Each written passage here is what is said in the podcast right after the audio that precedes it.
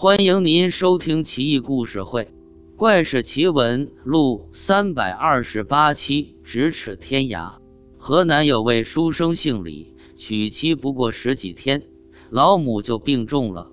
夫妻二人悉心照料，轮番服侍，衣不解带，七八个月，老母还是去世了。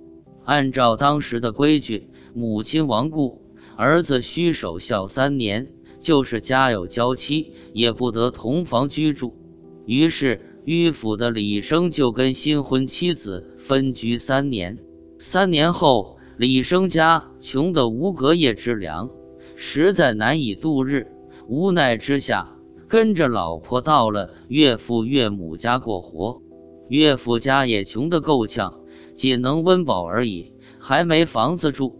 他们夫妻一来。也就打扫一间柴房让他们居住，可惜不到一个月，岳母的弟弟要外出游学，就将老娘送了来。这下子一家人可实在挤不下去了。李生只得到外间书斋藤椅上睡觉，请岳母大人来跟妻子共居一室，这才勉强度日。可怜李生娶老婆没过过一天舒心日子。来岳父母家寄人篱下，不过每日在一桌上吃饭罢了，一点亲近的机会都没有，更别说夫妻缠绵了。再也不能这么活，李生心里大声疾呼。两年后，李生决定孤身一人进京谋生，希望凭多年研读诗书的本领，讨得进取之道。岳父母带着女儿赶赴江西过活。夫妻离别，恋恋不舍。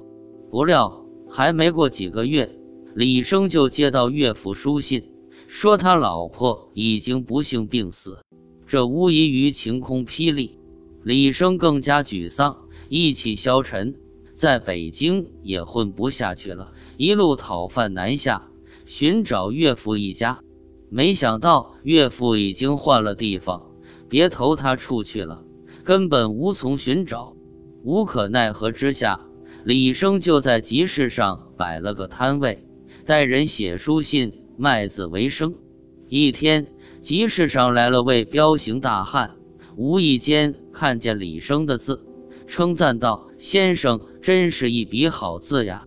怎么样，跟我混吧，保你年薪三四十两银子。”李生听了，喜出望外，二话不说。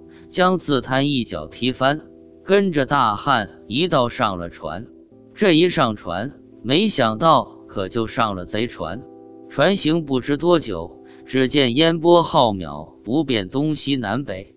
来到一处小岛据点，城寨战船一应俱全，帐下亡命徒不知几千。李生暗自叫苦，知道落入贼巢了。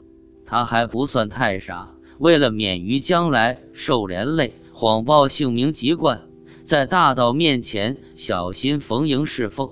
大道对他也不错，视之为师业。大道生性豪奢，不但爱大碗喝酒、大块吃肉，而且喜欢音律歌舞。帐下歌舞伎众多，个个花枝招展，摇曳生姿。李生偶然见到歌舞伎中有位女子，长得很像自己的老婆。起初以为撞鬼，后来仔细偷窥，见那美女浓妆艳抹，风摆杨柳，又觉得断然不是自己的老婆。那女子一见李生，也是像触电一般，但听见大道呼喊李生的名字，又不是自己丈夫姓名，也就只得隐忍。原来当日李生妻子随着父母乘船渡江，遭遇海盗袭击，李妻颇有姿色，被大盗掳劫而去。他父母担心女婿上门闹事，又觉得女儿被盗贼掳走，肯定名节不保，不如谎称女儿病故为好。这么阴差阳错，导致两人咫尺天涯，不得相认。李生认为老婆已死。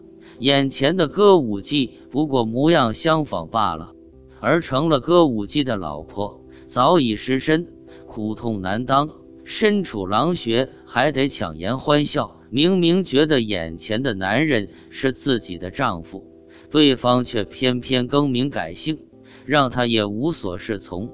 如此六七年过去了，夫妻二人总能相见，却没说一句话，更谈不上相认了。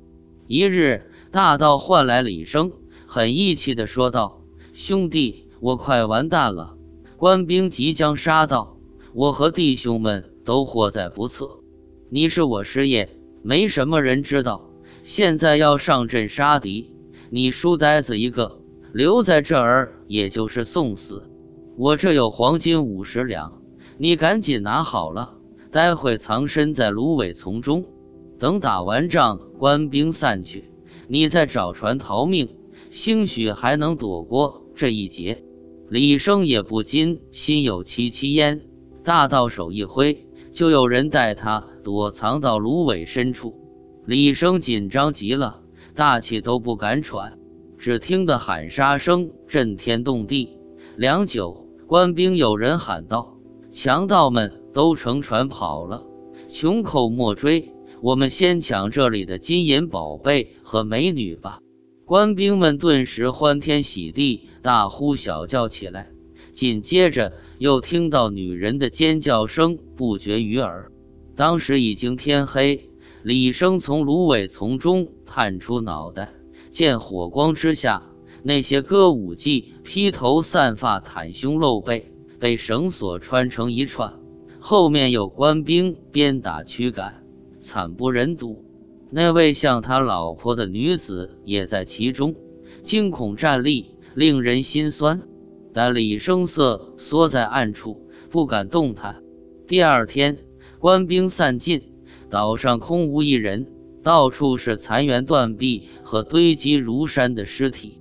李生仓皇跑到水边，感觉恍如隔世一般，痴痴的远眺大海苍茫，呆若木鸡。过了很久，一人驾一叶扁舟疾驰而来。看见李生，高兴地呼喊：“先生，你没事吧？”大王安然无恙，现已避居荒岛，来日必当卷土重来。大王不放心你，派我来送你回家。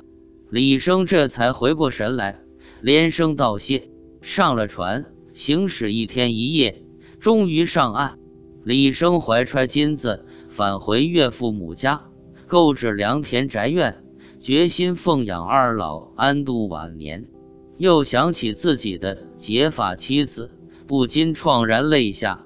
结婚十年，始终连一个月同床共枕都没有，更别说郎情妾意、鱼水之欢了。现在有钱了，可以过好日子，却斯人已逝，阴阳阻隔。想着想着，李生哇哇大哭起来，跪拜岳父岳母。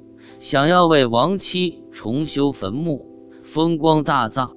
这下岳父岳母崩溃了，再也不敢隐瞒实情，就把女儿被海盗掳走的事一五一十的讲明。李生一听，当场吐血昏厥，好容易救醒，却泪如雨下，嚎啕抽泣。毫无疑问。那个身在狼穴、相貌跟妻子相仿、六七年间几乎日日相见的歌舞伎，正是自己的结发妻子啊！李生立即携带金银赶赴海边州县，使银子找门路，到处打探消息，想跟妻子重逢。可惜当日官兵所俘虏的歌舞伎，或死或卖，或分发给有功将士。茫茫人海，又无岸可及，根本无从找起。李生金银散尽，也无补于事。后来，李生立誓不娶，每每想起夫妻二人六七年间咫尺相望，却又像远隔万里。